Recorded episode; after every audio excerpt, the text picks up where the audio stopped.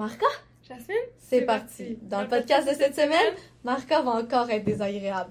Sur ce, l'invité de la semaine, Emmanuel Sirard! Allô les puces! En compagnie de Evjade Lefrançois, Allô? qui va être en plus pour euh, commenter le podcast euh, en live avec Eman. Donc, Eman, tu nous parles de quoi aujourd'hui? Aujourd'hui, je vous parle des femmes québécoises que je trouve inspirantes. Euh, en l'honneur de la journée de la femme qui aura lieu le 8 mars. En fait, euh, la journée de la diffusion du podcast. Yay! Vas-y, pourquoi as-tu choisi ce sujet? Et premièrement, parce que je trouve que en tant que femme, c'est important de célébrer les femmes qui nous ont précédées et les femmes qui nous entourent. Absolument. Et- Absolument. Je pense que c'est une belle journée pour se remémorer celles qui ont fait des actions, politiques ou pas, pour faire avancer nos droits, faire avancer notre cause. Le Sur- Québec. Au Québec Au surtout. Québec. Parce que le Québec, euh, on est euh, une des dernières provinces à avoir eu le droit de vote. Yes! Les Donc- femmes autochtones encore plus tard. Hein, Ah oui, oui. Ben oui, on, on est un peuple Aberrant. tellement, tellement fun. Aberrant. Donc, euh, ben voilà, si vous voulez, je vous parlerai d'une femme quand même, justement, là, oh, tu parles des Autochtones, mais elle était pas... Il y a eu certains enjeux, puisque je vais vous parler de- d'une avenue, d'un boulevard, Marie de l'Incarnation. Marie de Euh, de son nom de naissance, Marie Guyard, qui est, euh, dans le fond, une fonda- la fondatrice des œuvres de l'Ordre de Sainte-Ursule au Canada. Donc, euh, euh, euh, aussi écrivaine, elle a fait plusieurs choses, mais elle a commencé sa carrière et, et justement, là, on rentre dans l'enjeu qui est un peu, euh, un peu moins, euh, un peu moins intéressant, in- inspirant, exactement, c'est le bon mot. Euh, et elle devait faire l'école au euh, pe- aux, pensio- euh, aux pensionnaires des Premières Nations qu'ils enlevaient de leur famille. Ah. Mais par contre, à sa défense, elle a réalisé que ça fonctionnait pas. Wow! Et, euh, ouais. Et donc, après ça, elle s'est concentrée sur l'éducation euh, des filles, euh, des filles au Québec. Et donc, avec la formation des Ursulines. oui, au Québec. Exactement. Donc, elle a fait ça quand même jeune en plus. Elle a 34, 35, euh, 35 ans. Elle a même fait des textes, justement, là, même si on s'entend que niveau éthique, c'était pas correct euh, l'enseignement qu'elle a fait aux gens des Premières Nations, mais elle a quand même fait plusieurs après ça euh, documents dans leur langue euh, avec les, en- les enseignements qu'elle a eus. Donc, c'est quand même pertinent de savoir que cette femme-là, après ça, a pris son savoir qui, peut-être, encore une fois, n'était pas euh, acquis, n'était pas Issu de super. bonne façon. Exactement. Et euh, après ça, elle, est- elle a été missionnaire, mais elle a écrit beaucoup de traités théologiques, évidemment, puisque elle, cette femme-là, au début de sa vie, euh, elle voulait devenir bonne sœur. C'était ce qui- c'était vraiment ce qu'elle voulait faire. Ça, Sauf- c'est tout au début du 20e siècle. Euh, C'est en hey, c'est- 1900 quelque chose. c'est en 1600... euh, elle est- Mais son, mari est mort à mille- en quoi, 1619. 1919? Non, elle, elle est née le 28 octobre 1599. Wow! Euh, elle- est française, mais puisqu'elle a eu une action au Québec, je l'ai incluse dans mes femmes québécoises parce que elle a quand même réellement impacté euh, majoritairement le Québec. Mais c'est ça, elle, elle a eu un appel spirituel dans sa jeunesse, mais sa famille ne voulait pas qu'elle soit religieuse. Donc, ils l'ont mariée à un homme plus ou moins de force. Et ouais, c'est ça, parce que dès, dès, dès qu'elle a eu, dès ses 7 ans, elle dit qu'elle a reçu un appel de Dieu. Donc, c'est vraiment, là, elle, tout, tout au long de sa vie, elle, elle voulait vraiment euh, servir Dieu. Et elle a été épouse et mère contre un peu son gré. Euh, ouais, à 14 ans, elle avait, Hey! oui, à 14 ans, elle avait euh, exprimé le désir de rentrer dans le couvent des bénédictines. Par contre, euh, ses parents euh, ont décidé de la faire épouser un homme qui s'appelle Claude Martin, qui était un maître ouvrier en soie. Qui devait avoir 37 ans. Ouais, mais c'est pas spécifié, euh, ça, Ça c'est pas spécifié. Mais par contre, on sait qu'il meurt en 1619. Donc, euh, après deux ans de mariage. Donc, il devait effectivement être euh, beaucoup plus vieux. Ouais, ouais, ouais. Non, non, Ah. atroce. Mais, euh, donc, quoi il est mort? euh, Il la laisse avec un, fille de, Ouais. un fils de 6 mois. donc, euh, après la mort de son fils, elle a confié son, euh, de son père, de son mari, elle a confié son fils et elle, elle est retournée chez ses parents et d'elle-même, elle se faisait comme un- une sorte de couvent là. Elle se ressourçait, elle méditait toute la journée et euh, là en 1631, elle a décidé de quitter son fils, sa famille pour venir au Québec, justement pour être euh, missionnaire au Québec. Wow, quand même. Ouais. Son fils avait 11 ans. Elle dit, elle dit qu'il était déchiré. Mais en même temps, c'est un fils qu'elle n'a pas choisi réellement d'avoir, puisque elle savait dès le plus jeune âge qu'elle voulait être religieuse. Là. Ouais. Moi, je trouve ça affreux, puis c'est à 34 ou 35 ans. Euh, elle, a, qu'elle- elle, elle a vécu une expérience en dehors de son corps et où elle se voyait venir au Canada enseigner justement, parce que on s'entend que la vision était très colonialiste, là, enseigner à des êtres qui, qui en ont besoin, Wow. l'enseignement de Dieu. Peu importe ses motifs, reste que elle est allée au Canada suite à ça, et c'est là que en- son action prend, prend place et qui, euh, qui est assez euh, quand même un avancement pour le Québec, parce que sans ça, l'éducation aux filles aurait été assez difficile, puisqu'il n'y avait aucun ordre religieux qui était là pour s'en occuper. Parce que avant son arrivée, il n'y avait aucune éducation faite aux, aux filles. Ou Mm, presque. Ou presque. C'était, mettons, fait par la bande. C'était les petits gars qu'on allait éduquer. Puis là, elle, une fois qu'elle a vu que c'était clairement un échec. quelle année? Euh, c'est, pas, euh, c'est pas écrit l'année exacte. Euh, Mais après son mariage. Ouais, mais c'est ça. Oui, elle débarque au- à Québec le 1er août 1639 et euh, elle y fonde un monastère, une première école pour les jeunes filles dans la basse ville. Et honnêtement, je dois vous avouer, euh, c'est très près de mon cœur euh, parce que moi j'habite en basse ville. Mais ça- la ville de Québec n'était pas fondée encore. hein? Non. La ville ou la... Non, effectivement, d'ailleurs, ma maison 1642, là. a été, possé- été possession des Ursulines. J'ai euh, j'ai- Ah ouais? j'ai retrouvé là, avec mon père toute, euh, toute le- l'histoire de notre maison, parce que c'est à mon grand-père avant, puis il avait tout comptabilisé ça. Et euh, ouais, pendant euh, tout le début, ma maison faisait partie euh, des possessions des Ursulines. Ouais. C'est- Ouais. Mais la majorité. Ben, elle était, pas- partie elle était réellement oui. pas construite. Là, quand je parle de ma maison, je parle de son. Ouais, ouais, son terrain. c'est ça, mais genre, la grande majorité de Saint-Sauveur, Saint-Roch, c'est appartenait aux Ursulines. Saint-Sauveur. Saint-Sauveur. C'est ça. Ah. Non. Par la suite. C'est ça, à, à se dédier à la, à la francisation des Autochtones, donc leur assimilation. Super. Mais, euh, c'était. Reste que. Elle a quand même amené l'éducation au Québec. Mais c'est ça, eh, oui. Mais c'est parce qu'en 1668, elle a avoué que l'effort était un échec. Donc, à ce, tu sais, à ce moment-là, je pense pas qu'elle a considéré leur culture et qu'elle l'a euh, qu'elle qu'elle l'a Wow. salué, mais reste que elle a arrêté, arrêté cette entreprise-là et on peut se concentrer à partir de là sur ce qu'elle a fait de bien. Euh, donc, c'est ça. Elle a fait des euh, dictionnaires algonquiens et iroquois. Ah. Donc, quand même. euh, et tout ça suivait la- l'affaire des évolutions. euh, L'évolution des affaires publiques. Donc, ça rendait aussi accessible des informations qui n'auraient jamais été accessibles pour ces gens-là. On peut lui donner ça. Euh, elle a même, en 1647, vu que c'est la fondatrice au Québec, elle avait fait une constitution pour les Ursulines. Euh, et il y a eu un incendie aussi dans leur monastère, puis ils ont reconstruit. Euh, Mais ça, ça a été vraiment popularisé, là, le feu euh, dans le monastère des Oui. Ursulines. là, Ça a fait la une. On- Il y a même des images. Mais en bas il y a plusieurs feux euh, fou, historiques. C'est vraiment, là, Ben oui. c'est, euh, ça fait partie de l'histoire, euh, surtout de Saint-Sauveur. là. Il y a eu Non, moi, c'est Un- qui est brûlé. ouais, ouais. un autre sujet là, pour une autre journée. Pour une autre chose. Mais euh, cette femme, euh, après euh, toutes les bonnes et mauvaises choses qu'elle a faites euh, pour le Québec, est morte à l'âge de 72 ans. Et Quand euh, même, pour, le, ouais. pour le temps, quand même. Ben, son œuvre s'est perpétuée, parce que c'est pas resté à Québec. Il y a un autre monastère qui a été fait à Trois-Rivières en 1697.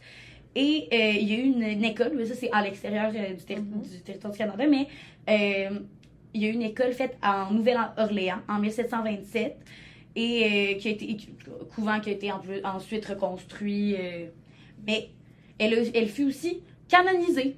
Parce qu'on parle de euh, la Sainte Marie de l'Incarnation. Elle a été faite le 12 octobre 2014 lors de la messe de l'Action de grâce à la basilique Saint-Pierre de Rome. Donc, Oh, euh, quand même, l'Église a salué ses efforts euh, d'assimilation, mais surtout d'éducation. Donc, Wow! Ben, c'est un- c'est une très, très belle description de ta première femme inspirante. Oui.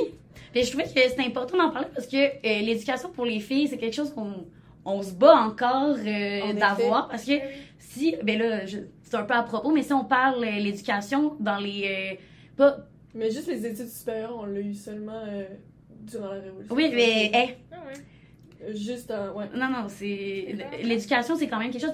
Puis les femmes autochtones, c'est encore un enjeu aujourd'hui à cause de la maternité hâtive, à cause des préjugés aussi, euh, qui sont quasiment poussés. 20 ans plus tard que nous, déjà, qui l'a eu tard au Québec. Ouais, ouais, c'est C'est comme abusé. 1960, les femmes autochtones. Mais en- oui, mais encore aujourd'hui, présentement, c'est la clientèle qui est le moins bien desservie en matière Ouais. d'éducation. Parce que non seulement pour les, pas juste pour les femmes autochtones, mais pour toutes les nations autochtones, il y a beaucoup d'enseignants qui veulent pas se rendre dans ces régions-là. C'est une job difficile. Euh, aussi, ils envoient des gens non formés juste parce qu'ils peuvent, ils ont les capacités, ils ont la volonté, parce que c'est souvent ça leur premier critère, la volonté. Non, c'est affreux. Donc, C'est tellement, tellement démotivant de te faire enseigner par quelqu'un Qui est Qui pas euh, qui pas n'est de pas intéressé, qui vient pas de- d'où oui. tu viens, Ah non. qui aussi c'est c'est que les, euh, c'est là de plus en plus il y a des réformes pour adapter euh, le cursus scolaire pour les gens des Premières Nations mais il est pas adapté parce que nous notre style d'apprentissage euh, qui C'est est pas nécessairement le bon non plus Vraiment. mais qui est vraiment axé sur le par cœur puis là, on essaie de le faire tendre plus vers euh, la compréhension globale. Là. Il y a beaucoup de réformes euh, en- euh, dans l'éducation à ce niveau-là. Mais eux, leur système d'apprentissage est vraiment par l'observation, par, Mhm. par l'action. Donc, La pratique. Exactement. Donc, dans tous les cas, ils sont mal desservis par euh, le système d'éducation, mais on voit que ça part quand même de loin, mais qu'il y a quand même des gens qui. euh, Qui ont fait un pas pour cette. euh, Exactement. En 1599. Oui. C'était euh, mais ça, c'est sur une autre note. C'est une femme dans le domaine euh, artistique. Ok. Je vous parle de Marie Traverse, de plus connue sous le nom de son mari, par contre, euh, La Bolduc. La Bolduc! Oui. Wow! Donc, euh, ben, c'est ça, récemment, il y a eu, ben récemment, dans les dernières années, il y a eu un film oui. fait sur elle, justement, qui nous le. actrice, d'ailleurs. Oui, euh, ah, Debbie Lynch White, là. Ah oui. Ah non, mais quelle femme! Pour Vraiment. vrai, là, toutes ses prestations. J'étais allée la voir dans une pièce que. Désolée, là. J'étais allée la voir dans une pièce qui s'appelait Les Glaces à la Bordée, là, récemment. Ouais. C'était sur. C'est euh, c'est pas elle euh, qui joue ce personnage-là, mais c'est une femme qui qui texte ses, agresseurs 20 ans plus tard parce que son fils a commis une agression sexuelle puis était comme non moi j'arrête la, la roue. En ne, en ne dénonçant pas j'ai fait je fais partie du problème et c'était là, excellent là puis, puis, euh, je pense qu'elle a fait partie aussi de l'élaboration de cette pièce là, là donc quand même femme très intéressante Très Euh, cool. Ouais. on, on Wow. pourrait en parler aussi C'était moi, mais vraiment très bonne actrice. Moi, j'aime beaucoup mais oui dans tout ce qu'elle fait. Mais c'est ça. Mais Marie Traverse est née à Newport, euh, qui est. euh, je sais pas c'est où en fait. Je suis désolée, je vous dis. Newport, je pense que c'est Ouais. Euh, ça met. Euh, Mais elle s'est installée, tout ça, elle s'est installée à l'âge de 13 ans, en 1907, avec sa demi-sœur à Montréal. Donc, euh, d'où là, elle apparaît euh, dans notre, euh, dans notre sphère québécoise. Euh, elle était plongée dans la musique à cause de son père, euh, qui lui apprend à jouer de plusieurs instruments, dont le violon, l'accordéon, l'harmonica. Euh, son père était un Irlandais, là, si vous voulez savoir, de source irlandaise. Rhode Island. C'est ça. Donc, elle a déménagé au Québec. Et là, je sais, elle n'est pas québécoise de source comme ma première, mais gars, elle a eu une action au Québec et c'est surtout le Québec qui la connaît. Donc, Exactement. mais Marie, elle s'est mariée avec euh, Monsieur Edmond Bolduc. Et euh, à son mariage, en, à l'été 1914, elle est devenue couturière. Euh, mais la musique lui, permet- lui permettait à ce moment-là quand même d'arrondir ses fins de mois. Ce qui est assez impressionnant euh, pour une femme euh, qui, est, qui, à ce moment-là, n'avait pas aucune gestion de son portefeuille. Mais de plus en plus, euh, la musique a pris comme le dessus de sa carrière. C'est même sans vraiment le vouloir. Elle s'est faite connaître pour sa, musique. sa musique, euh, au point où en 1928, euh, sa carrière, euh, out of the roof, là, pour de vrai, désolé de mon anglicisme, mais euh, oui, à partir Cartonne. Ouais, à cause d'une. Oui, cartonne, j'adore. Et elle participe à une veillée euh, avec des musiciens au Monument National. Puis là, on peut dire que c'est. à- Ouais, ouais, ouais. Quand même. Oui, oui, oui. Euh, Puis en quelques mois, elle enregistre son premier disque en accompagnant un autre chanteur, par contre, parce que évidemment, à ce moment-là, euh, c'était pas. euh, Tu peux pas être une femme ça. Et euh, c'était Ovila Légaré, si vous voulez savoir. Mais euh, elle a continué. Là. Après ça, en décembre 29, euh, elle, elle sort son, son premier disque. sur lequel on retrouve la cuisinière qui est euh, son, Son- plus son gros, plus gros je pense. Ouais. Mais en 30 jours, elle a vendu 10 000 copies. Mmh. Hey! Puis on est en 1929. Ah oui, oui, là. Wow! En 30 jours. Très fort. Exactement. Mais c'est ça, ben, elle est devenue à ce moment-là euh, la première, euh, première Québécoise à gagner sa vie de la musique. Ouais. Québécoise, parce que Québécoise, oui, Oui, mais oui, oui, oui. première femme quand même à prendre ce rôle-là. Ouais. Exactement. Wow. Et, euh, Ah, ouais. mais elle ne pouvait quand même pas signer de chèque. Elle ramenait l'argent à la maison, mais elle n'avait pas le contrôle sur cet argent-là. Est-ce qu'on est qu'on sait dans l'histoire si euh, l'argent revenait à elle d'une certaine façon ou Euh, je pense que oui. Je pense que son mari, oui, parce que son mari et elle sont, sont restés ensemble, mais, mais c'est pas spécifié. Ok. Euh, si, mettons, elle touchait euh, tout euh, de De tout, tout l'argent de ce qu'elle faisait.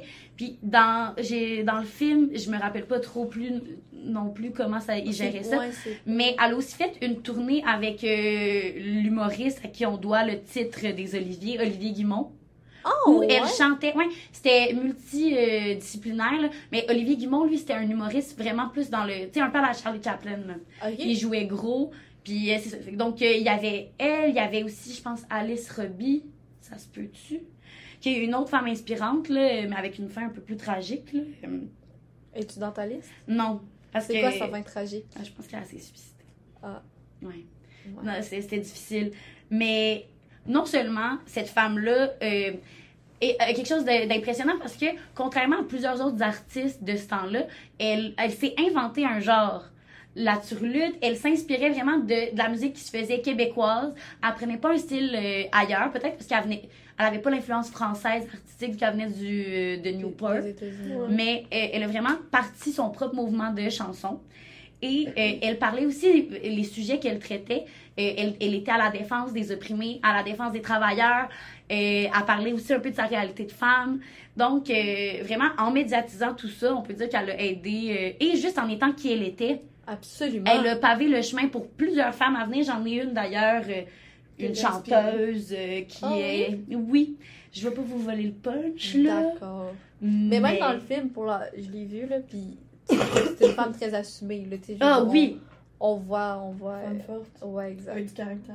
Oh oui. Oui, oui, oui. Ça assume. Comme Evja. C'est vrai qu'elle a du caractère. Oh, ah, c'est cette Ben, écoute, Ah, moi, je c'est ne la fais pas marcher dessus. Non, non, Non, non. non, Non. non, Va non. aller loin dans la vie, je te le dis. Troisième. Est-ce que... Mais attends, mais je veux, je veux juste parler. Comme la Par- Belgique. Ouais, mais elle aussi, elle a une fin triste, là. C'est qu'elle s'est blessée à la jambe pendant justement la tournée que je vous parlais, là, en 36. Donc, et euh, elle, ça va avoir- cette euh, blessure-là va se transformer en tumeur maligne. Et c'est ce qui va l'amener à sa mort le 20 février Ah ouais. 1941, Ah à ouais. 46 Elle ans. s'est blessée une jambe, ça lui a donné un cancer. Ouais, mais c'est- j'imagine. Dans ce temps-là, ça devait. Ouais. Ça devait pas savoir que c'était un cancer. Et euh, fait C'était intéressant. peut-être juste le cancer qui avait déjà atteint ses os, qui a fait Puis qu'il a c'est cassé sa ouais, jambe. c'est que- très possible. Ouais. Ok, Ouais. ouais. Ben bref. Parce qu'une une, une fracture, c'est rare que ça, ça donne des Ouais, cancers. c'est C'est ça. comme, comme le cancer s'est infiltré. Si j'avais envie d'aller là, c'était bien chaud. Il y avait là, un petit peu d'air. ouais. Mais euh, l'année après sa mort, les femmes ont eu le droit de vote. Oh! Ouais, ouais, Ben, ouais, ouais. peut-être que le, le, le, le, le Peut-être que- tracé à mais travers la juste- musique. Mais honnêtement, juste voir une femme aussi assumée et acheter du contenu produit par une femme. Mais elle était vraiment pendant l'essence des femmes, de l'émancipation de la femme, par contre. Ouais. C'est Euh, le début un- du 20e siècle, là, je vous le dis. Mais pas au Québec, par contre. Euh, Ouais, le Québec, c'était C'est ça. Mmh, Et elle, elle a vécu l'entre-deux-guerres, puis elle a vécu aussi le crash boursier. Là, Ouais. c'est- C'est vrai. Non, non, non, C'est pas, c'est pas nécessairement le moment où. Mais c'est là où les femmes peut-être euh, commençaient à prendre le plus position. la première guerre, en- Exact. Ça leur a donné exactement. justement des munitions après ça pour. Puis, euh, euh, Il y a plein de femmes inspirantes justement à ce moment-là qui ont Ouais. commencé à prendre parole. Mais c'est ça, les femmes ont me- commencé à prendre la place. il, il- il fallait, ils ont eu une place sur le marché du travail après Exact. ça. Puis ils il y ont a leurs eu moyens économiques. à la contraception, puis euh, Ouais. voilà. Euh, hum, je voulais parler de Gabrielle Roy, juste parce que c'est euh, c'est une, euh, une autre femme dans le domaine plus littéraire, artistique, mais littéraire. Bonheur d'occasion. Oui, bonheur Un d'occasion. livre que j'adore. Mais parle-nous-en, Jade. Moi, j'ai Ben- juste lu Les enfants de ma vie. C'est genre, c'est un des seuls livres que j'ai lu pour l'école que j'ai comme trippé. Genre, je sais pas Ouais. C'est vraiment la réalité québécoise. Mais c'est un me- nouveau genre. Je me voyais tellement. Ben, pas je me voyais là-dedans, mais je voyais la- les similitudes avec genre la petite famille québécoise qui vit sa petite. C'était Mhm. tellement intéressant Mais comme c'est, livre. Elle elle écrit d'une manière fantastique. Ouais. est née en 1909. Fait que, tu sais, c'est vraiment le Mm. Québec. Elle, elle décrit le Québécois, là. J'ai l'impression de voir mes grands-parents quand je lis ces livres. là. Tu sais, je suis comme. Je le vois, genre, Ah, c'est trop. C'est vraiment cool. Non, absolument pas. Mais, Mais- je l'ai chez moi si tu veux le Oui, absolument. C'est vraiment. C'est super bon. Mais ces enfants de ma vie, c'est des petites, c'est des nouvelles. là. Ah ouais, j'ai j'ai pas lu C'est ça. tous des enfants qui, parce qu'elle était prof. Ok, C'est tous des enfants qu'elle a rencontrés. C'est des histoires qu'elle a vraiment vécues. là. c'est Des trop enfants qu'elle a cool. rencontrés. puis Mais ça euh, paraît c'est que tu sais, parle bon. avec, euh, Ah ouais, avec du vécu justement, ouais. puis l'expérience, c'est vraiment cool. Mais oui, mais dans Bonheur d'occasion, je pense qu'il parle, euh, qu'il dénonce un peu aussi les conditions des ouvriers et des exclus de la Deuxième Guerre, ce qui est encore. euh, Dans le sujet. ouais, qui est encore un peu une continuation euh, de. Ben, continuation euh, de la Bolduc. C'était avant la. Bolduc, par contre? Mais oui, mais elle a été- non, avec ses romans, elle a reçu plusieurs titres. Elle a eu le prix, les prix littéraires pour œuvres de la langue française. La, attends, ah, ses, Oui, son- elle ses livres se sont fait racheter. Elle est membre de la Société royale du Canada depuis 1947. Si je me trompe pas, c'est fait traduire dans quelques langues même, ces livres. Ah oui, oui, oui, oui. Genre pas juste en anglais international. Ouais. Non. Ouais. Mais, ouais, mais, parce que cette femme-là, là, sa personnalité, à ce qui paraît, c'était une femme tourmentée, solitaire, euh, qui avait plusieurs contradictions, puis qui avait une nostalgie qu'on voit justement dans, ses- Dans ses dans son roman. C'est un regard assez nostalgique sur, le, Elle- sur cette réalité-là. Tu vois qu'elle a envie d'y retourner, genre, à cette époque-là. Ouais. Ben, pas retourner à cette époque-là, mais elle aimerait ça retourner à cette époque-là puis de le vivre différemment. Genre, Oui. avec la connaissance qu'elle a Mhm. plus tard. Mais non seulement le fait justement que cette femme-là publie, euh, publie ces romans-là, premièrement impressionnant, mais aussi c'est que sa vision du monde, une vision qu'on n'avait pas, qu'on n'avait jamais vraiment entendue. Exactement, mais c'est que elle, est, elle a amené, je pense, peut-être une vision féminine aussi de, la, de, de notre histoire. Parce que l'histoire qui a toujours été racontée par des hommes, qui a toujours été euh, écrite par des hommes, puis avec ça, elle a quand même pu mettre une sensibilité que, qu'en tant que, en tant que femme, on est plus porté à avoir euh, quand on regarde notre passé, oui. Ouais. Euh, puis aussi, elle a pu mettre ces, euh, ces contradictions-là en tant que femme qu'on vit au quotidien dans, euh, dans, dans nos discours. Ben oui, tout à fait. Mais tu sais, c'est pas non seulement euh, par, par, par rapport aux femmes, mais elle, elle décrit une réalité qui avait jamais été écrite de cette façon-là. Donc, elle, nous, elle nous parle de son environnement, comment elle communique avec cet environnement-là. Puis justement, c'était un point de vue qui, qui, qu'on, qu'on voulait avoir. Tu sortais de l'ordinaire. Oui. Mais après, elle a été. euh, tu sais, c'est- elle a une bibliothèque à son nom. Là. On s'entend qu'elle est assez connue là, maintenant. oui, là. absolument. Mais euh, je voulais euh, juste la mentionner. Par contre, euh, j'ai moins de choses à dire un peu sur celle-là. là, Ben je oui, mais vous c'est avouer. c'est- euh, c'est une, bonne, une bonne remarque. Autrice. Exactement. Oui. ben, c'est ça, c'est. On la qualifie de la première conteuse euh, Au Québec. québécoise. Ouais. Donc, quand même. Et là, je vais vous parler d'une femme Moi, que personne connaît. pas. Ouais, moi, je la connais pas. C'est euh, une, acti- une activiste sociale, une féministe et une syndicaliste euh, du 20e siècle. Euh, et ça, elle s'appelle Simone Monet-Chartrand. Ça me. Elle est née le 4 novembre 1919 à Montréal et elle est décédée le 18 janvier 1993 à Richelieu. Ville très nulle d'ailleurs. Richelieu? Richelieu?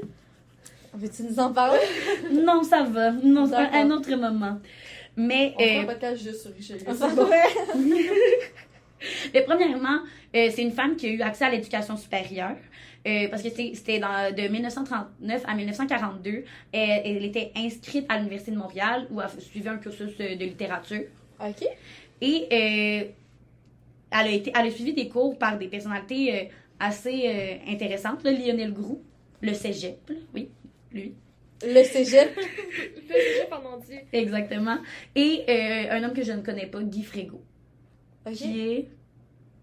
Bon, non, on le saura pas. On le saura pas. Euh, donc, Parfait. Mais juste le fait qu'elle ait accès à cette éducation-là, et ses idées féministes, déjà à ce moment-là, ils commençaient à, à se faire voir. là. Le fait qu'elles veulent continuer dès- dans ces années-là à, à avoir accès à l'université, euh, qui n'était pas accessible pour tous, d'ailleurs. C'est un historien, un écrivain québécois. ben, j- J'imaginais. Mais donc, en 1942, durant la crise de la, con- de la conscription, elle s'est battue pour euh, interdire cette. euh, je vais avoir la conscription-là, encore une fois. Euh, elle était une membre active de l'Union des familles de Longueuil et elle, elle a mis sur pied un service de préparation au mariage. Donc, elle elle a permis, ouais, aux femmes, Oh! même si c'est, tu sais, on peut voir quelque chose de négatif, mais en même temps, ça préparait les jeunes femmes à, à, à- à se marier. Oui, oui. Il y avait des informations qu'elles devaient avoir, Absolument. donc elles devaient être informées sur la sexualité, sur, euh, sur Donc, comment... des informations qu'ils devaient pas avoir ailleurs. Non, là. exactement, des informations qui n'avaient pas accès, qui, tu sais, dans Non, ces c'est années-là encore euh, affectées par l'Église. là. Ouais, c'est les cours à la sexualité. Ouais. Je crois pas, non. Ouais, on va avoir de la misère à l'avoir en 2023. fait que- Exactement. Exactement, là. Moi, ça me perturbe. On devrait tellement Ah, mettre c'est ça complètement. On a des cours de, C- on a des cours de CR, d'éthique et culture religieuse. On en a cours ça n'existe plus, ça. Ça existe plus? Ben, théorie. Mais Hey. C'est pas, c'est pas éthique et culture religieuse, mais Mais c'est c'est genre, genre éthique, et, éthique et culture. chose, ouais. C'est la culture. Ben, ça serait con. Non, mais c'est un cours important. C'est pas que c'est pas important. Oui, mais Oui, c'est juste Mais c'est Ouais, a pour avoir la sexo aussi, tu sais, je veux dire, c'est autant. Ça pourrait être un cours sur deux, puis je pense que C'est ça pas juste comme je vais te montrer comment mettre un cordon. Oh non, Ouais, on est c'est sûr. Ça serait le fun d'en oui. savoir un peu plus. En tout cas, Parce que c'est tellement pas c'est tellement pas la première chose qu'on devrait apprendre sur la sexualité comment, Comment mettre un cordon. condom? Effectivement. c'est le consentement qu'on devrait couvrir en premier là Puis ça, ouais. mais son mari aussi était euh, un euh, un syndicaliste militant il a participé avec elle dans plusieurs euh, actions pour euh, les femmes dont un mouvement pacifiste qui s'appelle La Voix des femmes en 62. Elle a aidé à organiser un- le train de la paix. Elle a fait une euh, délégation avec plein de gens pour aller po- porter des requêtes au fédéral. Oh. Oui, elle s'est rendue à l'Organisation des Nations Unies pour leur demander de consacrer une année à la paix. Euh, cette femme-là, euh, euh, après sa carrière euh, comme militante activiste, parce qu'elle a fait autre chose, là, mais ça sert à rien de nommer des noms, là, juste savoir qu'elle s'est impliquée avec son mari quand même, ce qui est, c'est assez impressionnant, là, euh, c'est dans les années 40. Là. Ok, quand même. Oui, oui, oui, avec son mari à côté d'elle pour une cause féministe. Là. Mais ça, ça a été un Wow. des plus grands avantages des femmes. Quand il y avait des maris qui les soutenaient, là, ils ont pu... les... Ben, ça les a vraiment aidés à aller loin. Mon- ma prochaine, vous allez la connaître, puis... On va faire le lien. Vous allez voir! On va vous voir. allez voir! Mais oui, donc, euh, Tu sais, je me souviens, il y avait des maris qui. Tu sais, il y avait certaines femmes pour faire des publications, il y avait même pas le droit d'écrire leur nom. Tu sais, à partir Ouais. du moment qu'ils Ouais, ouais. savaient que c'était une femme, c'était comme directement. Puis tu sais, il y avait des maris qui forgeaient la signature. Ben pas qui forgeaient, mais qui mettaient leur nom à la place. Ah, ouais. Puis qui laissaient la reconnaissance à leur femme quand même. Ben oui, puis même dans les galas ou ces choses-là, c'était les maris qui allaient Ouais, chercher ouais. les prix. Ouais. C'est complètement C'est fou. C'est Hey, atroce. voyons donc, là. Ah non, c'est ridicule. sais, on est vraiment des humains avec une, une peau par-dessus. Oui, oui, oui, absolument. Puis ton pénis, tu te le rentres à l'intérieur, c'est un vagin, là. Ouais, Je vais le dire, mon homme, mais comme. C'est Same tellement comme thing, ça que ça different marche. shapes, là, pour vrai. C'est vraiment juste ça, là. Je pense que ça va être ça la compte du podcast. Same thing, different shapes. exquis. Mais euh, non seulement en tant qu'elle a, elle a été appréciée à Radio-Canada comme euh, intervenante un peu, là, euh, personnalité médiatique. Elle faisait des apports dans plusieurs émissions. Pas juste, ben, principalement autour des femmes, mais en général sur la politique. Là. Donc, elle a continué à être active, je pense, jusque dans les années... Oui, ben, jusqu'à sa mort, parce que même après Radio-Canada, elle s'est mise plus dans les écrits. Elle a écrit plusieurs romans. Et euh, maintenant, elle a d'ailleurs eu un titre là, comme euh, en 91 comme artiste pour la paix de l'année. Wow, même. vraiment. euh, À Elle est, morte en 93, oui. Euh, donc, juste avant sa mort. Et il y a eu un film. non, c'était une série télé ouais, une série télévisée qui a été faite en quatre épisodes sur sa vie, qui, qui parle qui parle d'elle évidemment, là, mais qui a, a le même nom qu'un de ses romans qui s'appelle Ma vie comme rivière. Wow, Ouais. Ah, c'est tellement beau comme. C'est vraiment beau. euh, mais- Donc, femme très intéressante qui, on connaît presque, on, on connaît pas, mais pourtant, tu sais, elle a beaucoup milité pour la cause féministe au Québec, Wow. sans jamais qu'on qu'on en, en entende Mais parler. tant mieux, mais non, non, on va pas parler. Voulez-vous savoir c'est quoi, euh, d'où ça, ça veut dire quoi Saskatchewan? Oui. Ça veut dire une rivière qui a le flot rapide. Oh, ouais. Je vous offre cette euh, Merci. petite euh, Merci, Merci. pour le fun fact. Fun fact. Ben, absolument. Toujours intéressant. suivant. Je vais. Je Et On là- a parlé de rivière de vie, ça m'a fait penser à ben, Saskatchewan. Euh, là, euh, celle-là, ça un podcast. Tu Mais tournes oui. dans toutes les directions. On rebondit. celle-là, si vous la connaissez pas, je suis profondément atterrée, déçue femme. et j'ai peur pour la cause des femmes. Et je vais parler de Claire Kirkland Casgrain. Ah non! Les filles! Mais j'ai déjà entendu Mais vous allez le Pour Mais là, euh, vous oubliez- notre réaction. Notre réaction fut le silence et le. Décevant. Hey! Non. Mais j'ai déjà entendu ce nom-là, mais. euh, à savoir, elle non plus n'est pas québécoise. Oh, ouais. Mais oui, elle est née euh, ça, ça à. Palmer, au Massachusetts. Ça va, les. États- les États-Unis visiter? Mais par contre, elle s'est mariée avec un Québécois. On s'est fait coloniser. Oui, comme une. Elle a eu. C'est plein. En fait, c'est ça qui est pas si loin que ça, hein? Et Oui, C'est vrai. il y en a eu qui Il y en a eu quelques-unes, effectivement. C'est Mais- les plaines, c'est les plaines à cause de ça. Non, mais ouais, c'est ça. C'est vrai. Hein? Effectivement. Ben, non. Chris, s'il y avait pas eu de guerre, il y aurait des maisons sur ce terrain-là. Mais oui. Ouais. Ok, on peut Pourquoi il y a toutes les, Ouais, les, les le- les plaines les d'Abraham. remparts? les remparts! Tu pensais quoi? Mais les renforts, Mais non, c'est ça, Non, oui. c'est vrai, c'est plus Ça, ça aurait été là qu'il y a eu Non, une c'est guerre ou Oui, pas. oui, non, ça. Ça mais- pour dire, ah, et celle-là est morte en 2016, donc quand même Mais plus non, d'actualité. Mais C'est notre première femme députée élue à l'Assemblée nationale. Oui. Wow! Mais législative quand du. Québec, là, pas nationale. C'est juste que vive le Québec libre. Oui, oui, absolument. Donc, euh, cette femme-là, Vive le Québec libre haut et fort. euh, oui, oui, tout à fait. C'était une femme de riche, là, évidemment, là, pour avoir accès à l'éducation supérieure dans ce moment-là. Il fallait être riche. Mais euh, elle est allée, euh, ben, comment elle est arrivée au Québec? C'est allée faire ses études en droit à McGill. Oh! Oui. Ouais. Et elle a tenu sa licence en 49. Et euh, elle a décidé, après ça, qui est femme incroyable, d'aller parfaire son, son enseignement du droit à Genève. Oh! Ouais. Oui, elle a été admise au barreau euh, de Québec en octobre 52. Ah oui, oui, il était plein de cartes. Son père était médecin Ouais, non, c'est ça, je Euh, et- et, 52, et député. Donc on peut voir que...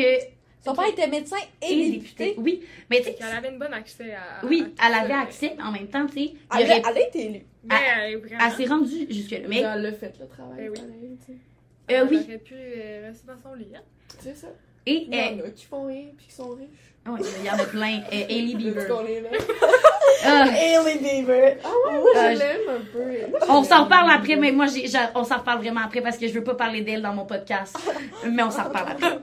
Ok, je la connais pas personnellement. Euh, Puis toi non plus. euh, Ah! tu dis ça, mais ma relation parasociale avec cette femme, elle n'est plus qu'établie. là. Pour vrai, je la déteste. Mais passons à autre chose. Mais c'est pas vrai, je déteste aucune femme. Je respecte toutes les femmes.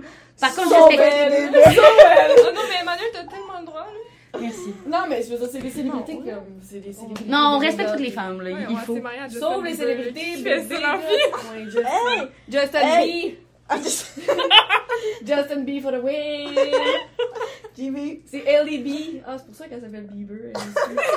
Tellement Euh, euh, oui, oui. Ah, mais c'est parce qu'elle est née. Euh, oui, oui, T'avais oui. pas fait le Mais- lien avant, Oui, c'est tes cousins, mais comment Son vrai nom, c'est Ellie? Baldwin. Puis Ouais. c'est son Ouais, père ça. et, et c'est Nepo Baby fois mais, mais vraiment, elle n'a pas sa place dans le podcast des femmes inspirantes. Donc, on va parler. C'est tellement plus cool que Bieber, genre, pourquoi tu prends ça? Ouais, vraiment, là, c'est Ouais, complètement cave. Mais en même temps, peut-être qu'elle voulait un nom self-made. Hey, vraiment. Ok, c'est avec une euh, Hey. Jaguar chromée. vraiment, là, on change de sujet. Tout ça pour dire, Claire Cochran, casse-grain. Oui, c'est- Elle est plus importante, celle-là. Oui, vraiment. Euh, mais, OK, pendant ces de 52 à 61, OK? Elle travaillait euh, dans le, au cabinet privé de maître Serini et Jamieson à Montréal, mais elle n'avait aucune rémunération. De façon légale, elle avait aucune rémunération. Genre, elle allait travailler puis elle avait aucune rémunération. Ah, C'est fun parce qu'elle parle à Genève, elle, hein, pour comme. Pour faire ça, hein. Ouais, c'est ça. Donc, elle est partie, euh, on- on- rappelons-nous, elle est partie de loin. Ouais. Mais, euh, pas- eh, mais avec ça, quand même, c'est une femme travaillante. Elle, a- elle travaillait pour eux. Elle, elle a réussi à avoir une chronique dans la Châtelaine. Et Elle avait un bureau. Elle vivait sur le dos de son mari, genre? Ouais, Ouais. euh, oui, oui, son mari, avait- puis ses parents étaient Ah ouais, blindés, c'est ma ça, chère. ouais. Et euh, elle, avait, elle avait un bureau d'a- d'avocat Ouais. qu'elle faisait chez elle, où elle faisait des consultations chez elle. Donc, non seulement... Rémunéré. Euh, J'espère. Et elle est la membre fondatrice de l'Association des femmes avocates de la province de Québec. Donc, Wow! elle a fourni aux femmes avocates, qui n'étaient pas nombreuses là, dans ce Ah, temps-là, ouais, une, euh, une association pour se regrouper, Ah, j'imagine, pour parler, cool. pour faire valoir leurs droits, pour avoir des représentants. Puis aussi se sentir compris. C'est Ben oui. mais Donc, voir qu'ils sont pas c'est une tout seuls. Exactement. Donc, on voit quand même que avant même d'entrer en politique, elle, elle avait de la vision pour les femmes. Mhm. Donc, euh, son père est mort en août 61. Et il était député, lui, de la circonscription de Jacques Cartier depuis 39. Ok, quand même. Ouais, ouais, ouais, non, c'est ça. Et euh, elle, elle a comme, été quand même impliquée euh, grâce à lui un peu euh, dans la politique. Il était dans- son père était pour le Parti libéral et elle aussi. Vu qu'elle était, dans la pré- elle était présidente de la Fédération des femmes libérales du Québec. Fait que vraiment, elle, elle a commencé à s'impliquer rapidement dans sa carrière. Là. Wow. Et euh, suite à ça, elle s'est impliquée dans, ben, avec ça, là, elle s'est impliquée avec le gouvernement qui a mené la Révolution tranquille. Ton sujet préféré. Ah, Ton j'aime sujet tellement parler de préféré. ça. Ah Ton oui, révolution qui préféré, n'est pas une révolution, gang. Ouais. J'a- J'adore le Québec, j'adore qu'on a c'était déconfessionnalisé l'éducation, vive le rapport parent, mais c'est pas une révolution, C'est ça s'appelle une vraiment plus réforme. que tranquille, là. C'est comme. Non, mais c'est non, C'est slow-mo tortue. non seulement C'est oxymore, révolution Révolution tranquille. Un mot qui veut rien dire Ça pour, veut rien dire. Pour- hein? La Pour une période de révolution, c'est que ce n'est pas tranquille. Et en plus, ce n'est vraiment que des réformes qu'il y a eu. Donc, Ouais, je sais que absolument. cas, il, il fallait pour l'histoire du Québec à, Mais parce avoir y a un eu terme fort. l'acquisition de plein de choses, effectivement, mais c'est pas une révolution. Non. Non, c'était pas une acquisition. Il y a, a- a rien qui est. Il y a eu une nationalisation des ressources et il y a eu déconfina- euh, il y a eu le rapport parent. Et on a sorti les religieux de, de- ce qui va avec le rapport parent des des des, des, des- Non, pas- des hôpitaux. Des hôpitaux. Mais tout, tout, tout, hey, tout ça pour dire, c'était, c'est, c'est des change- c'est des changements qui étaient graduels et donc c'est une réforme. Tout ça pour dire, le 14 décembre 1961, Il y a eu la réforme. Cl- euh, Claire Kirkland Casgrain épouse, épouse Philippe Casgrain pour pouvoir, euh, parce que là, elle avait plus de tuteur, pour pouvoir être la première femme à être élue à l'Assemblée législative du Québec. Trop cool. Wow. Ouais. Au lendemain des élections de 62, Jean Lesage, qui a, a carry la team sur celle-là, il lui a offert un ministère. On se rappelle sans portefeuille parce que les femmes n'avaient pas le droit de gérer l'argent encore euh, en 62. C'est Ouais. Fait qu'elle était la première femme ministre de l'histoire du Québec, mais elle ne gérait pas son argent. Donc, euh, ouais. Hey, c'est fun parce qu'elle est capable de gérer en un, tant que ministère. un ministère, mais pas son portefeuille. Non, c'est, c'est fou. Mais. Justement, elle, elle, elle s'est rendue compte de l'espèce d'absurdité de la situation. Fait qu'en 64, elle a présenté le projet de loi 16 pour mettre fin euh, à l'incapacité juridique des femmes, au fait qu'on les considérait comme des mineurs euh, C'est là que les femmes ont le droit d'avoir un compte en banque sans la signature de mari. et de, et de signer un bail. Parce que elle, elle est, son mari signait le bail qu'elle avait parce qu'il il habitait pas, lui, à Québec. Et pour les assemblées, devait être à Québec. C'est son mari qui a signé son bail. Il habitait pas là. Ben non. Ah, ça fait tellement sens. Parce que même une fois, c'est exactement ça. Ça a du sens, même. Oui. Et son appartement à Québec pour sa charge de, de député, là, de ministre. C'est complètement fou. Ouais. Elle a été ministre des Transports et des Communications de 64 à 66. Euh, elle s'est représentée aux élections, euh, mais dans une autre circonscription. Et euh, qu'elle a été capable de représenter jusqu'en 73, vraiment, ça s'est bien passé. Euh, évidemment, euh, l'équipe euh, du tonnerre euh, n'a pas été au, au pouvoir si longtemps. Là. En 69, elle était dans l'opposition officielle, mais elle a fait des projets de loi pour concernant les régimes matrimoniaux et l'établissement de la société d'acquet. Donc, euh, ce qui correspondait, je pense, à un peu euh, la dot, c'est euh, à tous Ouais, ces concepts-là. ouais, là. ouais. Elle a fait avancer euh, pour les femmes euh, qui se mariaient. là. Assez intéressant parce que même à ce moment-là, je pense qu'il y avait quand même, euh, même s'il y avait leurs droits légaux, je pense qu'ils devaient quand même demander euh, euh, le droit aux parents. Eh. Mais ça, je, je suis pas certaine, je pense que c'est cette loi-là qui l'a faite, mais comme je pourrais dire de la merde sur celle-là, donc prenez pas pour du cash euh, tout ce que j'ai dit. Elle a été euh, ministre du tourisme, de la chasse et de la pêche. Ah, ben oui. Ah, mais Ben oui. C'est cool. Et, euh, et elle a fait un livre blanc favorisant une accessibilité sans discrimination ni privilège des territoires de chasse et de pêche. Donc, non seulement elle défendait les droits des femmes, mais elle avait aussi une vision plus globale des choses. Parce que c'est. Oui, parce que ça, on s'entend, ça, ça correspond surtout euh, aux zones. euh, ces- ces- ces- ces lois-là étaient souvent visées pour euh, contrôler l'activité de chasse et de pêche des communautés Excessive. autochtones et des excessives, mais, mais c'est que ça s'applique pas vraiment à eux, donc euh, cet aspect-là de- d'équité, d'égalité. T'es moins touché. Parce que c'est aussi, c'était des clubs privés, donc qui enlevaient des territoires aux Premières Nations pour. Ah, Ouais, ouais, ouais, pour faire payer c'est-. Ok, c'est-tu euh, comme avec Takawan, ça? Ou ça a vraiment pas rapport? C'est vraiment pas de quoi je parle? Non, je sais pas de quoi tu parles, je suis désolée. D'accord. Mais euh, elle été aussi, elle, qui a fait euh, la, pre- première, la création des premières réserves fauniques. Fauniques. Donc, euh, elle a protégé notre Québec. Et, euh, et elle a fait quelque chose de très intéressant.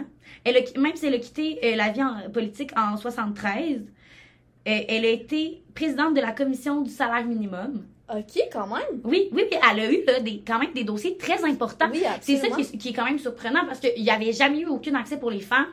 Et dès. euh, vraiment, Jean Lesage qui a fait confiance sur celle-là, pas qu'il n'y avait pas à le faire confiance, mais qui a été, lui, un vrai activiste pour la cause des femmes. là, parce que c'est pas n'importe quel euh, chef de parti qui aurait laissé faire ça. Absolument. Et surtout, lui laisser des enjeux quand même de taille. là. Mais tu sais, en même temps, elle était euh, ministre du tourisme, là, fait que. Oui, mais. Mais reste, elle a eu Ouais, un ouais. ministère, ce qui n'est pas le cas de tous les députés. Exactement. C'est vraiment pas tout le monde qui aurait accepté. Exactement, mais elle a piloté aussi euh, le projet de loi 63, qui est à l'origine de la création du Conseil du statut de la femme. Ah, Fait que vraiment- ouais. Oui, oui, oui, cette femme-là a fait avancer là, notre droit à elle seule, là, je dirais, de par 100 ans. Là. Eh, Non, non, non, elle, elle- comme héritage, on, on retient là, vraiment son engagement social politique. Euh, elle a eu un monument érigé d'ailleurs en 2012 à, à proximité de l'Assemblée nationale pour lui rendre hommage avec euh, d'autres euh, d'autres personnes euh, pour pour la cause de l'éducation surtout. Pas, pas, pas- pas seulement pas que seulement pour ça. Il y avait ma- mais d'autres femmes, je pense Marie Gérin, La Joanne et Lacoste, Ok. euh, Thérèse Casgrain, Idola Saint-Jean. Thérèse Casgrain, c'est-tu dans la famille, ça? Aller checker. Mais Thérèse Casgrain, je pense que c'est sa mère. Non, parce que c'est Kirkland Casgrain, c'est le nom de son mari. T'as raison. Mais qui Attends, est Regardez les deux noms. Ah ben oui, mais Madame Casgra- Thérèse Casgrain qui est très, très pertinente à parler aussi parce qu'elle a été euh, la qui a été la première femme élue à la tête d'un parti politique au Canada. Moi, je parlais de la première euh, au Oh! Québec là, plus tard, ça s'en vient, c'est ma prochaine. Mais euh, oui, c'est la première qui a été chef. Par contre, quoi? Mais ça dit aussi qu'elle a été. euh, Mais c'est elle est à la tête d'un parti politique au Canada. C'est pas ça? que je disais. Qu'elle a été au premier plan dans la campagne pour la faveur du droit de vote de la femme. Ouais. Trop Évidemment là, que ça c'était un enjeu. euh, Un enjeu assez grave. Euh, mais elle, elle aussi, encore une fois, fils, euh, fille de riche, là. Ouais. Mais elle a toujours été engagée. Elle, méri- elle militait dès mm, 21. Non, non, non, non, ta gueule. Ok. Bon, euh, léger problème technique. euh, le- L'ordinateur ne voulait pas coopérer.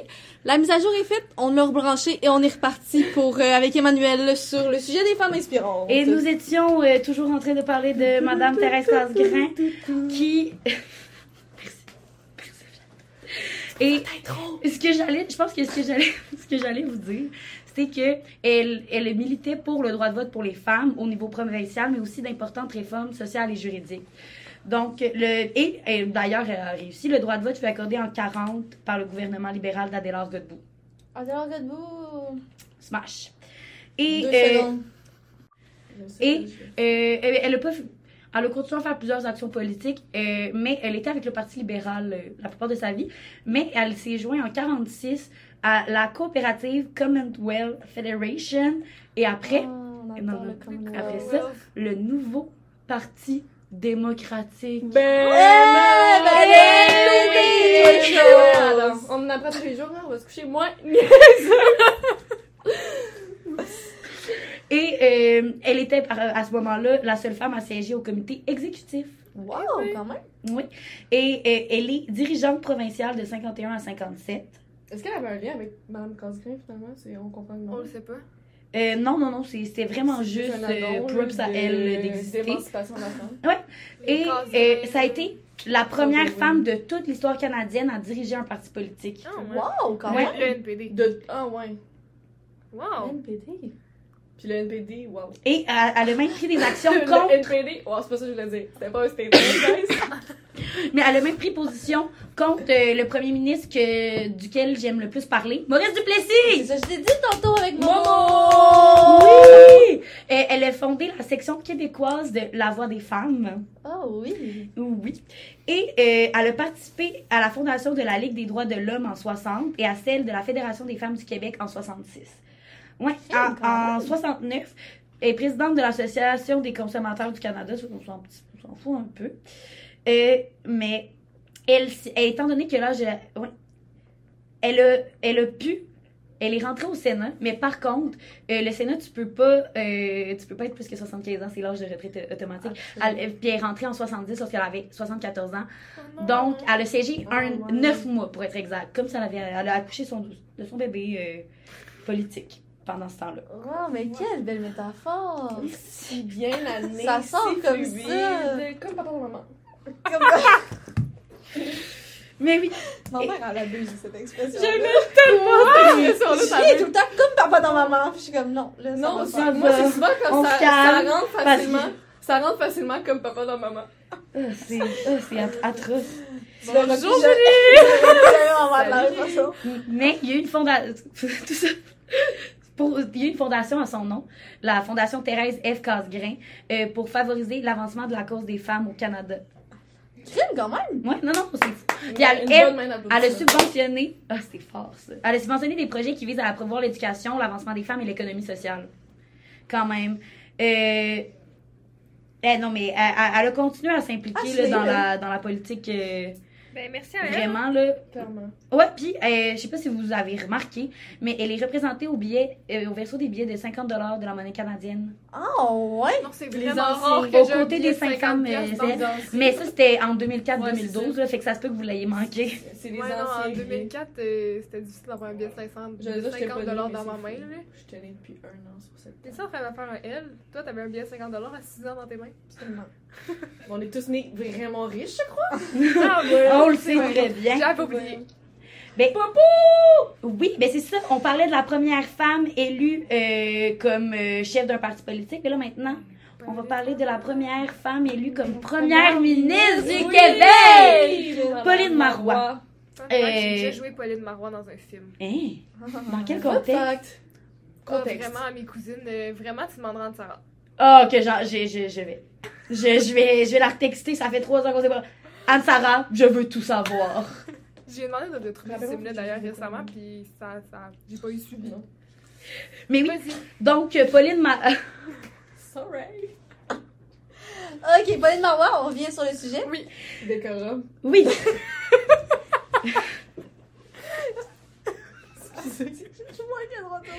Mais, mais, euh, donc, Pauline Marois, elle connaît. Mais je, je vais vous dire euh, Oh, on un, veut savoir. un On petit veut peu tout sur elle. savoir. Je sais pas si vous savez, mais elle vient d'une famille de riches, première Ah ouais, chose. Puis elle est vraiment Ah. à l'évice. À la Vice! À Ah, base. Oh yeah! de The Lauzon. Lausanne. A, a- a girlie from uh, near là.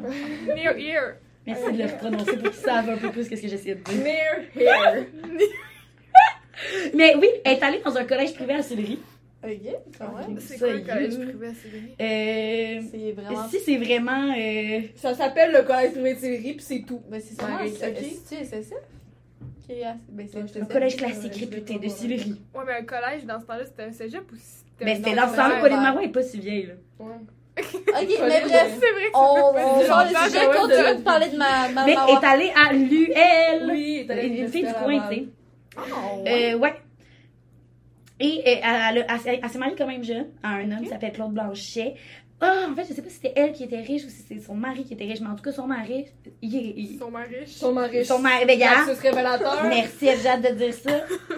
Euh, Moi, je suis juste là pour faire les fax depuis tantôt, mais là, je dis rien, mais je suis là pour dire est là pour les faits. mais elle- euh, toujours. Elle est sortie de Laval avec euh, une- un bac en service social. Ah, ouais. Ouais. Mais après ça, elle est allée faire une, euh, son MBA à, au HEC. C'est quoi ça? Euh, Administration. hautes la- études commerciales Ah, euh, de, l'Université de Montréal. Ah. Ouais. Donc, quand même, elle, elle- étudié pas nécessairement quelque chose qui est relié euh, à la politique, mais euh, elle est rentrée dans le, monde, euh, dans le monde politique en 78 euh, et 79 parce qu'elle était attachée de presse de... De qui, d'après vous? Je sais pas, mais. Jacques Parizeau. Et, Wow. Mais je après- mais après, elle a été euh, la- l'attachée de presse de, de la chef de cabinet du ministre de l'État de la Condition féminine, c'est-à-dire Lise Payette. Wow!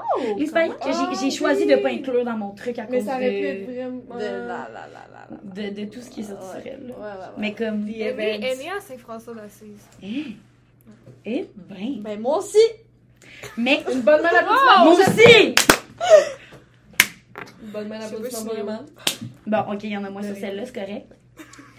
Ma naissance, quand même. L'arrivée de Jacinthe sur Terre, la lumière. Oui. Ok, on Elle est allée, elle est allée au collège Jésus-Marie. Bon, Ah, C'est ça. le collège réputé de Cédric. ben, merci pour ça. Mais savez-vous pourquoi elle s'est présentée à ses premières élections? Parce que nul autre que René Lévesque lui a dit en 81 d'y aller. Tu devrais? Ah ouais, c'est Ouais. c'est pas motivant quand René Lévesque te regarde dans les yeux pis tu devrais y aller, tu y vas. Elle a été élue députée après et elle a été euh, nommée ministre directement de euh, d'État de la condition féminine et membre du comité des priorités. Euh, elle a été moment. Oui. Mais elle a fait plusieurs, tu sais, à ce moment-là, elle a été, euh, elle s'est quand même euh, impliquée beaucoup euh, dans la politique, elle, elle faisait sa carrière politique, mais en 85, au congrès à la chefferie du Parti québécois, elle termine deuxième, derrière Pierre-Marc Johnson. Et euh, après la défaite. Jamais entendu je sais ce pas c'est qui, nom-là. honnêtement, ce mec. Ben, Johnson, je me rappelle de l'avoir vu son nom comme PM. Johnson? Ouais. Mais à part de ça, là, je m'en connais un peu. You know Mais- PM? Euh, mais elle va se retirer après la défaite euh, du PQ, là, suite, euh, tu sais, il a gagné. Ouais. Je pense que euh, puis après ça, elle s'est retirée en 85 euh, pour se consacrer euh, à l'enseignement à Ah, l'Université ah, du Québec ah, euh, à Hull. Ah, ouais. Aujourd'hui, l'Université de Québec en, en Outaouais. Ouais. Mais Ah, elle est revenue une première fois en 88 parce que encore un autre homme fucking inspirant lui a dit viens-t'en. Jacques Parizeau lui a dit Hey, peux-tu être conseillère au programme du PQ Elle l'a fait. Ben oui. Ouais. Ça Après ça, peut-être C'est vice-présidence et elle fait présidente de l'exécutif national. Ben oui, Ben Pauline ouais. a fait tout ça. Ah, bravo. Et donc, et là, en 89, ben là, elle se remet, elle reveut être députée. Donc, euh, là, elle s'attaque à la circonscription de Jean Talon. Ben non, juste de Taillon, vraiment, c'est pas Jean Talon, je sais pas ce que dit. Parce que c'était l'ancienne euh, euh, circonscription de René Lévesque. Ah, Fait que dans ah. le fond, elle suivait vraiment les traces de celui Ouais. qui l'avait premièrement dit. Oui. You do you, girl, girl power. Puis elle a réussi ses élections. Elle est réélue à Taillon en 94 encore. Euh, Wow. Puis là, elle est ministre de la Famille, ministre déléguée de l'administration et à la fonction publique, ainsi que présidente du Conseil du Trésor. Non, c'est quoi, c'est le conseil du trésor? Ça, j'entends ça tout le temps. C'est pas dans les finances, Ouais, c'est ça. Ah, c'est le portefeuille. Fait que quand même. même. Ouais, ouais, ouais. On Ouais, parle de trois femmes qui pas le droit de toucher au sien. Euh, non, c'est pas le, c'est pas exactement ça Ah, parce que le portefeuille c'est euh, le ministre des Finances qui l'établit. Ok, je Mais c'est en lien avec l'argent. Oui, sauf que celui qui, tu sais, qui l'établit, c'est Le c'est la c'est pas la même chose. c'est mais c'est ça, mais elle devient ministre des Finances. Ah, C'était bon. en 95 après le référendum, donc. Ben, Et euh, en 96, Première femme ministre des Finances d'ailleurs. le, pre- le nouveau premier ministre Lucien Bouchard, euh, il- c'est lui qui lui met sur le dossier de la déconfessionnal- déconfessionnalisation des commissions scolaires. Ah ouais. Donc, ouais. elle a pris action dans, la dans ça euh, pour le Québec. Donc, elle a eu non seulement en, en tant que en tant que, que elle est première chef de parti, elle et en tant que première ministre, elle, a- elle a non seulement pas la voix pour euh, l'éducation aussi. Donc, euh, par En quelle année? Ah, euh, ouais. 96.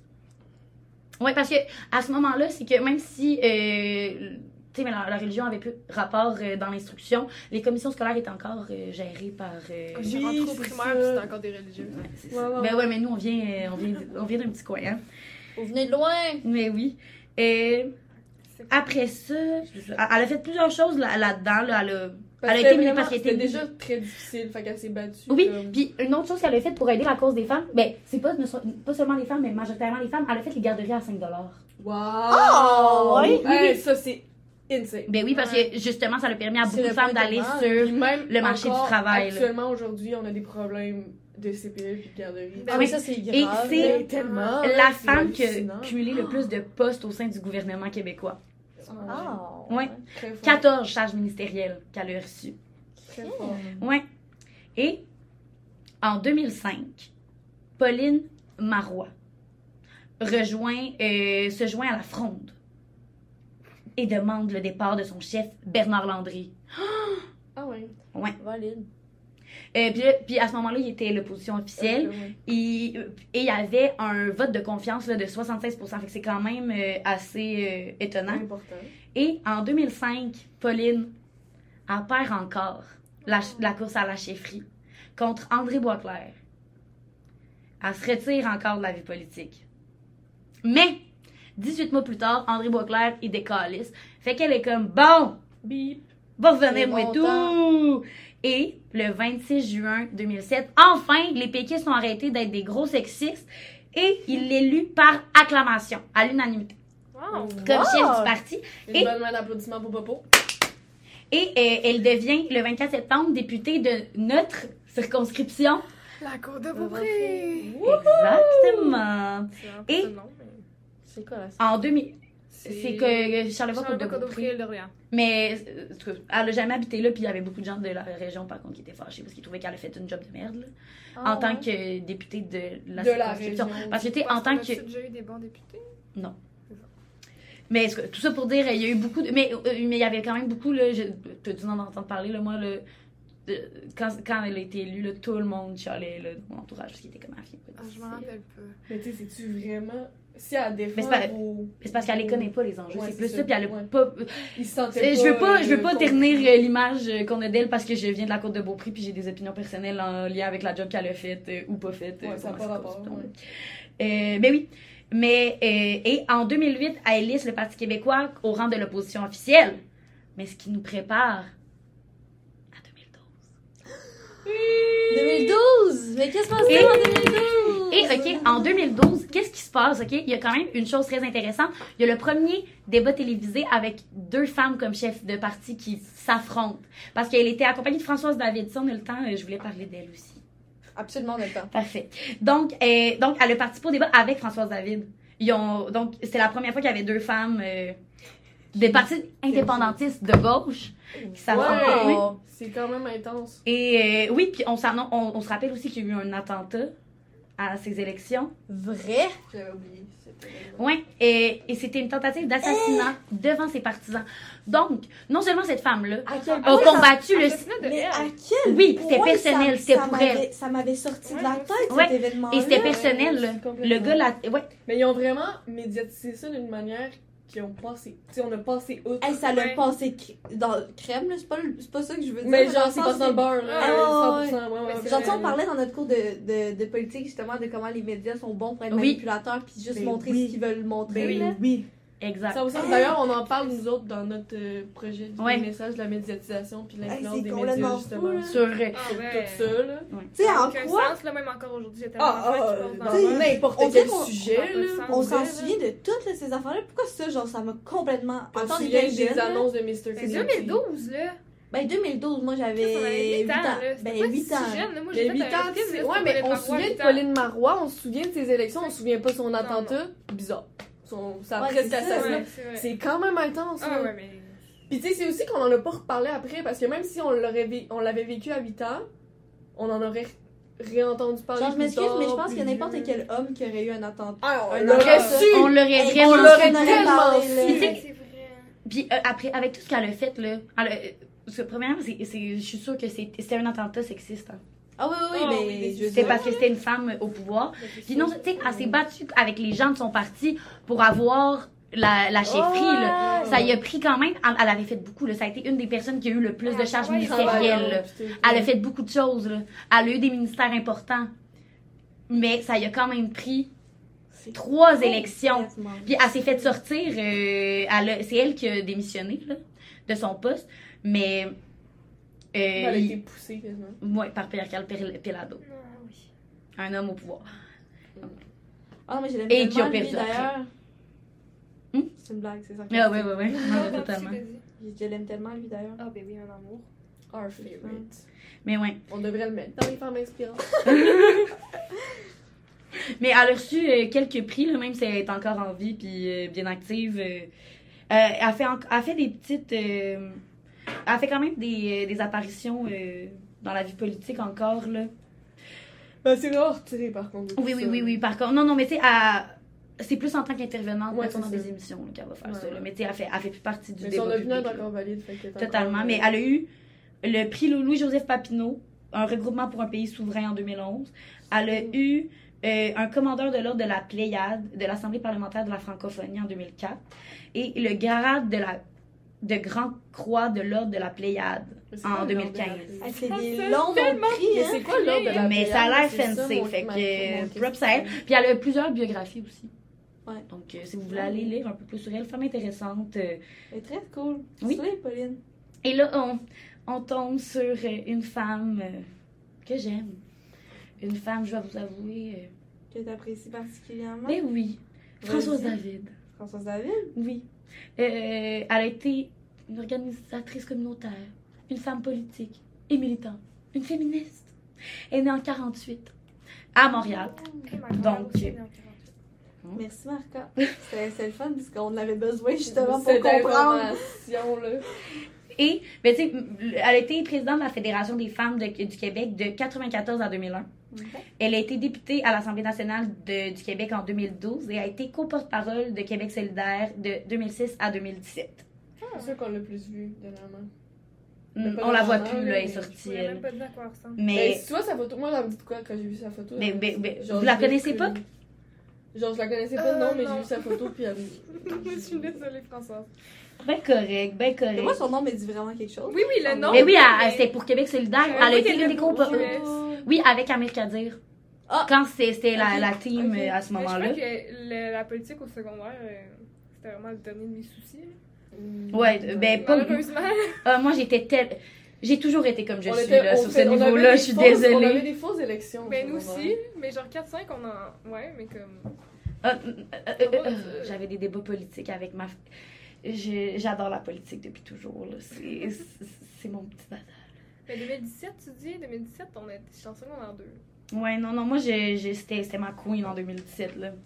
Mais elle a organisé, euh, euh, elle a organisé une euh, marche euh, des femmes contre la pauvreté qui s'appelait Du pain des roses. Il y avait plus de 15 000 femmes. Parce que c'était non seulement. euh, pourquoi je l'ai mis, c'est que je trouvais que qu'est-ce qui a, changé des autres, c'est qu'elle était. Elle faisait du, du féminisme intersectionnel.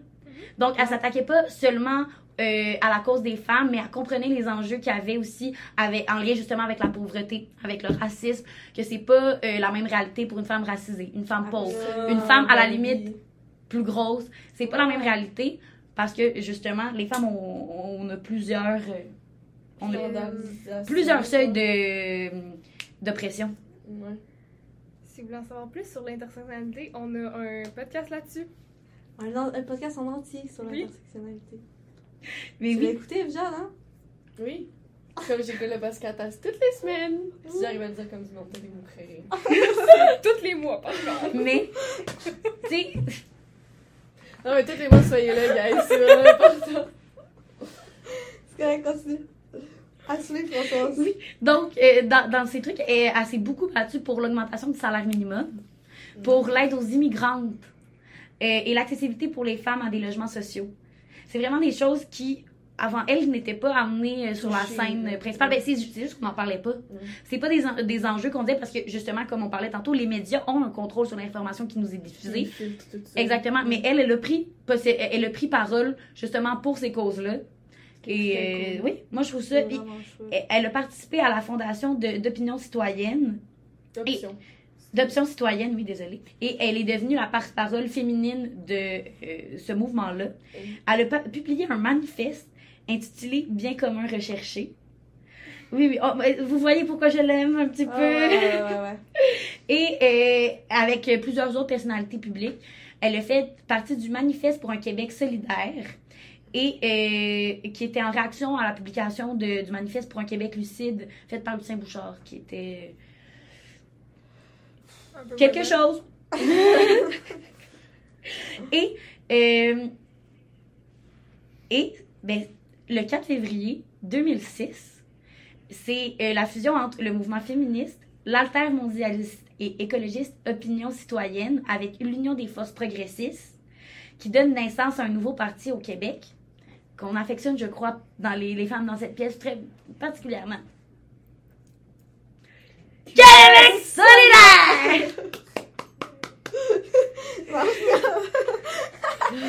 Ça, ça l'a- ça l'a- Désolé pour vos oreilles. Québec solidaire, c'est parfait. Mais il faut le célébrer. Et comme je disais, elle était euh, co-porte-parole parce qu'on se rappelle qu'ils n'ont ils ont des porte des porte-paroles Québec solidaire. Ouais. Oui, oui, oui. Absolument. Que, et euh, elle a été une femme quand même vraiment très aimée euh, durant pas mal toute sa carrière politique. là. Dans l'opinion publique, malgré que ce soit une femme de gauche, Mhm. elle était vraiment respectée. Puis ça, c'est... Si on voit, euh, mettons, comment a été traitée euh, Catherine Dorion, euh, à la limite Manon Mancé. Exactement. Ouais, tu sais, ouais. c'est... euh, pas à la limite, là. Non, non, Manon non, Mancé. Ah, c'est... Oui, oui, elle se faisait shout-out dans toutes les... Elle est tellement fine en plus. Mais vraiment, là. Puis elle avait quand même du tact, tu sais, dans le sens, ce qu'elle disait, c'était pas... Je l'ai rencontrée deux fois. Ah ouais. Veux-tu Elle nous en parler? Elle vrai. faire une conférence à C'est vrai. Garneau. Mais il y a plusieurs... euh, Il y a Tu plusieurs... Veux-tu la, la de journée de la de visite lesbienne Ah, ouais. C'est- dans l'automne. On parle LGBTQ+, euh, Marika. Et Mais on, là. a- on l'avait rencontré aussi à la fête euh, avec le député de coin ici, là. C'est? Tachereau? Tachereau. Jean Talon? Non, pas du tout. Non, c'est Tachereau. En, en Oui, tout cas. C'est vraiment tâche rouge. Non, Mais mais, Jean parce Talon, que il ça change, genre genre là. Mais ça il juste après à c'est Jean Talon, ouais. ouais, c'est Jean Talon parce que C'est grand. Elle avait fait Oui. un pique-nique avec Mm. euh, le Je pense que c'est Jean Talon. On était allés, ouais. Très cool. Très reels fine. aussi. Oui, j'ai eu Beer, j'ai j'ai mal lancé sur Beer. Moi, j'ai pas été assez vite. Elle m'a jamais écouté le podcast, mais quand même, bonjour. Ah, et fun fact, euh, là, je reviens sur Françoise, mais Françoise avait une sœur qui s'est impliquée aussi en politique, qui s'appelle Hélène David. Elle, elle a été euh, ministre, par contre, euh, pour euh, le Parti libéral, fait qu'on l'aime un peu moins. Ouais. Mais, euh, ben, le no shade, là, je vais assumer mes opinions, là. C'est parfait, c'est. Et Françoise David, là, retournons à elle, elle a fait la loi, le- elle a déposé le projet de loi 190 qui euh, pour la protection des aînés, qui vise à encadrer les conditions d'éviction ou de reprise d'un logement. Avec, on voit que les causes sociales en général, à, à s'en préoccuper, exact, là, oui. vraiment. Puis euh, il y a eu le projet de loi suite à ça, 492, euh, pour modifier, qui est loi modifiant le Code civil du Québec afin de protéger les lois des locataires aînés, qui a été euh, adopté. Ah, Oui. Non, elle, a- elle, a- elle s'est vraiment battue pour plusieurs pans de la société qui, qui n'étaient pas desservis. Puis moi, je trouve que c'est quand même euh, important à saluer. Et inspirant. Oui. On Et revient sur le. le- exactement. Ah, et elle s'est exprimée aussi euh, dans le cadre du mouvement MeToo, parce que même si elle s'est exclue un peu de la vie politique euh, en 2017, euh, elle a parlé en janvier 2018 et elle a dit quelque chose. Et maintenant, afin de poursuivre la lutte contre, les violences sexuelles. Elle a fait une chronique avec Aurélie Lanto et l'auteur Léa Clermont-Dion, qui sont euh, quand même des femmes intéressantes. Ouais, des femmes très intéressantes. Donc, euh, vraiment, non seulement euh, elle n'a pas peur de se mélanger aussi à des femmes plus jeunes pour avoir d'autres opinions, puis elle défend des femmes qui, euh, qui ont rarement été défendues. Donc, euh, je trouvais que c'était important. Ouais, vrai, Oui. Mais là, euh, j'en ai un peu moins à parler mais, sur elle, mais je voulais aussi parler de Safia Nolin. Parce que je Mhm. trouve qu'elle a vraiment fait avancer, pas sur un point de vue politique, mais vraiment juste de façon représentative, la cause des femmes. Juste en étant sur la scène publique, en assumant ses opinions. Parce que elle a pas peur euh, de dire ses opinions. Puis elle s'est fait remettre en question, puis elle s'est assumée. Ah, elle, elle, je n'ai, je, je crois Elle que c'est, une des personnes que- qui s'est fait le plus décrier sur les médias sociaux, Tellement. le plus insulter sur son physique, Mhm. euh, Ah, sur sa Ouais, façon sur de s'habiller, sur n'importe quoi. Sur littéralement tout. Ouais, elle y a passé. Elle y a Mais- passé. Elle a pas arrêté. Ah. Elle continue. Et, Ça n'a pas, ça été facile. ben non. On l'a vu, là, ça a été rough. Mais encore aujourd'hui, elle- Ah non, Ça, ça, c'est ça arrête vache, jamais. Puis comme, sincèrement, c'est c'est grave, là, les propos qui sont apportés Ah ouais. sur elle ça, Moi, je trouve ça vraiment. dans les je trouve médias. ça n'importe quoi parce qu'après ça, tu sais, elle a fait des interviews puis tout, mettons, justement sur d'autres plateaux télé où est-ce qu'elle parlait du qu'elle s'était faite comme intimidée et tout. J'étais comme, mais comment du monde peuvent dire ça de manière publique, genre à quelqu'un et je et comprends. assumer leurs et propos. là. assumer leurs propos. Je comprends, ça me ça m'aberre pour vrai, je trouve Non, ça. c'est Je comprends rien. Elle, elle s'exprime aussi sur les disparités qu'il y a euh, entre les artistes masculins et féminins. Mm. Tu sais, elle soulève des enjeux qui sont soulevés maintenant, mais qui doivent être montrés dans les médias, qui doivent être martelés parce que On se le fait pas dire assez. On- Il y a mais- aucun changement. Et- et- et- c'est ça, il n'y a pas plus de changement, là. Tu sais, tu regardes les, ca- les, les catégories de la disque, c'est qui qui est majoritairement nominé? Ah c'est C'est des hommes. Ouais. Ah, mais il y a une année, là, c'était pas il y a deux ans, je pense que Oui. c'était des hommes blancs. Oui, oui, C'est oui. malaisant. C'était là. magnifique. Voyons donc. Hum, Ça fait bon ça. Non, non, c'est- Donc, euh, puis aussi, elle a fait le, un mouvement, euh, un vidéoclip où elle, elle s'est mise à nu, Mhm. littéralement. Juste ça, c'est... C'est incroyable parce qu'elle savait, là, elle se faisait déjà insulter avant. Absolument. Elle savait que ça allait être controversé, exactement, là, parce que tu sais, c'est de la nudité publique, sûr, là, dans ouais. tous les cas. Et elle ne correspond pas à notre idéal de beauté euh, Ben, au- à la- à- occidental. Exactement, stéréotype de la femme. Ben, de l'idéal de beauté. C'est ça, l'idéal de beauté. Elle, elle correspond pas à ça, puis elle se l'était déjà fait dire avant, puis juste d'avoir fait ça, ça démontre tellement de courage. Ben, tellement. Et pour de vrai, euh, je voulais juste euh, finir Absolument. Sur, euh, sur euh, cette femme incroyable. On y va pour le wrap-up, la, la fin de la dernière Moi, je vais faire un shout-out à Lady Gaga. Parce que je trouve Lady que Lady Gaga. Gaga, elle a vraiment révolutionné. euh, Absolument. elle a aidé à beaucoup de femmes à s'émanciper puis à genre avoir moins peur du ridicule puis de.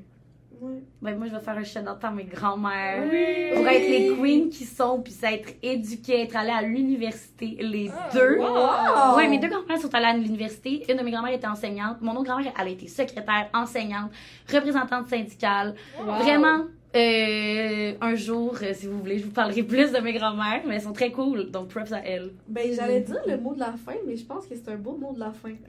À tes grands-mères. Ben, je à toutes nos grand-mères. Ouais. à toutes les nos grands-mères. Ouais, ouais. On vous aime. Merci. Et Lucie. Quoi?